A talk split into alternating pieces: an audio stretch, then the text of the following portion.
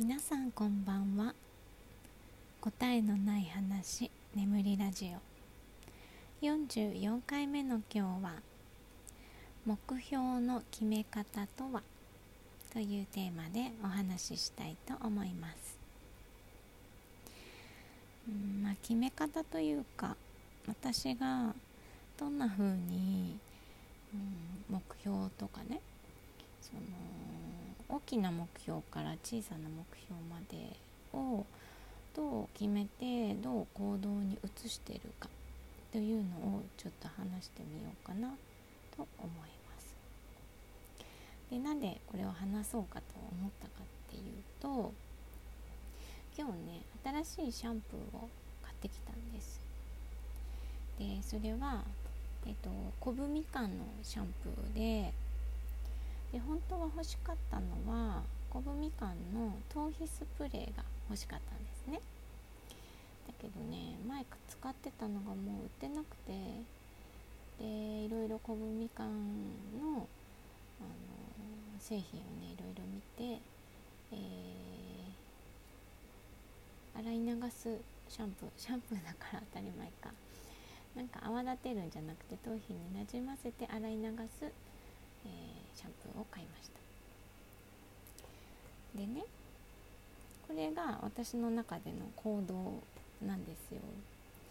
でこのゴムみかんシャンプーを買って、まあ、今日からね頭皮マッサージして流すっていうのをやっていくんですけど、えー、これは何のためにどんな目標のためにやってるかって言ったらもちろん頭皮を、えー、健康に保つためうん、まあ、年齢的にもね女性の薄毛とかになりやすい時期だし、えっと、白髪とかもね増え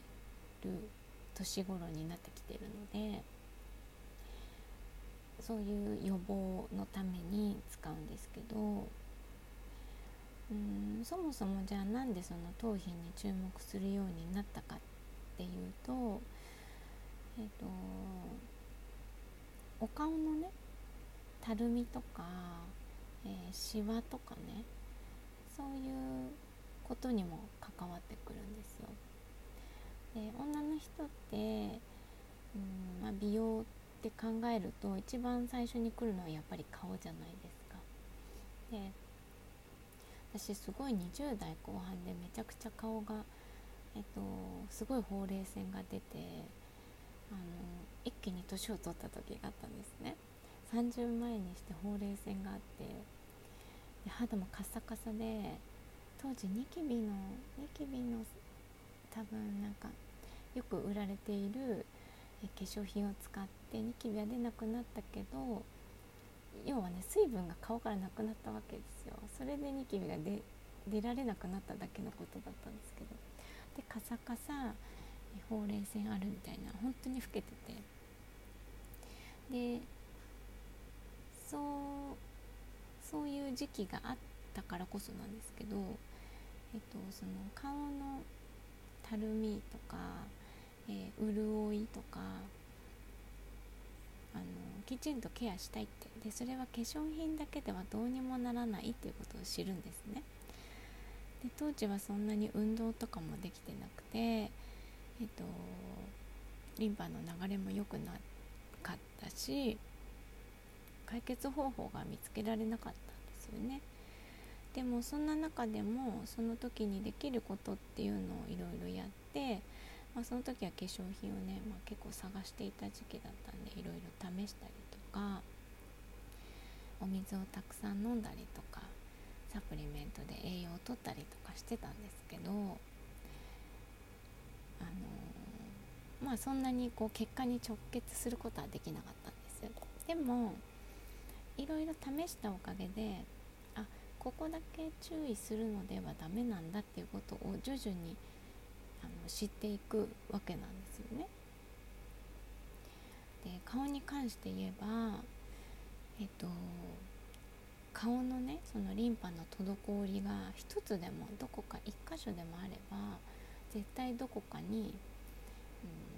シワができたりとかたるみができたり、えー、違う場所にね、うん、影響が出たり肩凝ったりとか耳鳴りがするとか頭痛がひどいとかね違う場所に影響が出ていくんですよね。で私は結構常にそういうことを自分で試したことを、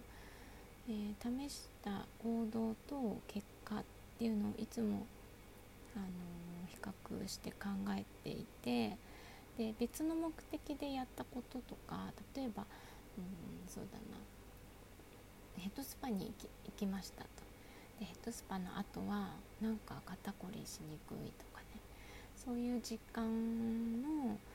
あのデータをね自分の中で積み重ねていってで最終的にねあのすごい年月をかけてたんですけど、あの顔はね全て顔に限らないけどでも顔を一番の目標とするじゃないですか。顔の張りとかシワをなくしたいとかって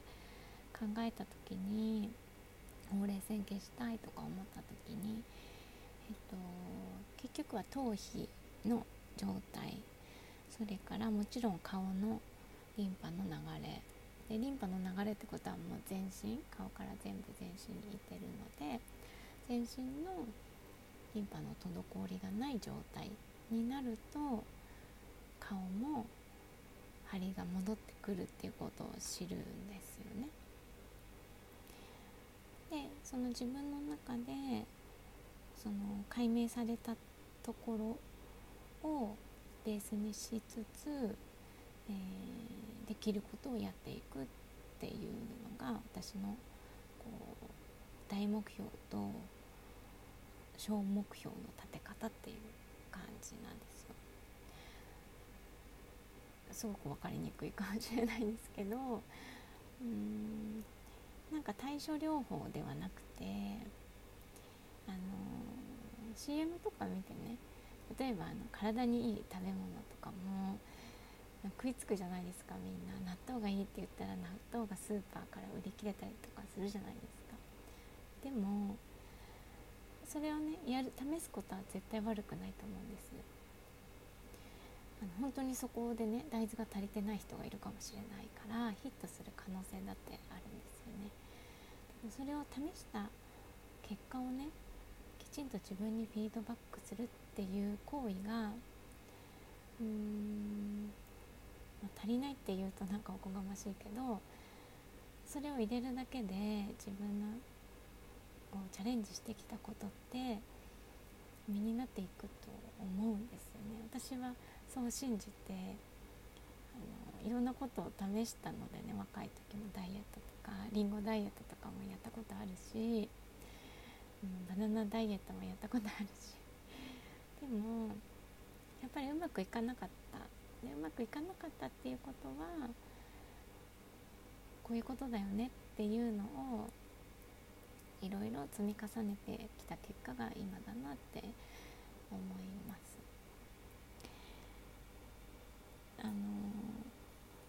目標ってねやっぱ自分の理想だと思うのでその自分の理想をうん、成し遂げるためにはとかあとはそのどうしてそうしたしなければいけないのか。例えばダイエットだったらどうしてダイエットしたいのかってことは、えー、今は理想より、えー、体が緩んでるっていうことですよね。じゃあなんで緩んだのかっていうところに目を向けていくとそれを一つ一つねあのこなしていっていくことで、えー、自然に目標を地に行けるというか逆算していくっていうことが、まあ、一番私的には近道なんじゃないかなと思っているのでその原因を知るっていうところにうん、まあ、一番注意する。でもね苦しいのは私好きじゃないのでやっぱり自分がね試せる範囲で楽しくねできることっていうのを選んでいくようにはしています。何でもそうだと思うんですよね。今日息子があのー、みんながねその音読が上手な子がいるって文章をスラスラ読める。でも僕は読めない。でお母さんもお姉ちゃんも読めるみたいなことを言ったんですよ。でそれなんでだと思う？って聞いてでなんでかっていうのはもう明白でねあの今までのね1年生2年生の今3年生ですけど音読の宿題をね大いにサボってるんですよね。だから読めないんだよって言ったらすごく納得してました。でもほら原因が分かって自分と誰かを比較してあなんでできないんだろうって思ったことが私はちょっと嬉しいなって思いましたね。そこから理由をあのー、ね、まあ、聞いてくれてこういうことだと思うよって話して、まあ、音読本腰入ってくれるといいなとは思ってるんですけどね。そこでこう、ね、行動に移せる息子であってほしいと 母的には思います。でも絶対行動すれば出る結果は分かっているのであの息子のね背中も押しつつちょっと音読名人を目指そうかなと思っていますはいでは今日は「目標の決め方とは?」というテーマでお話ししてみました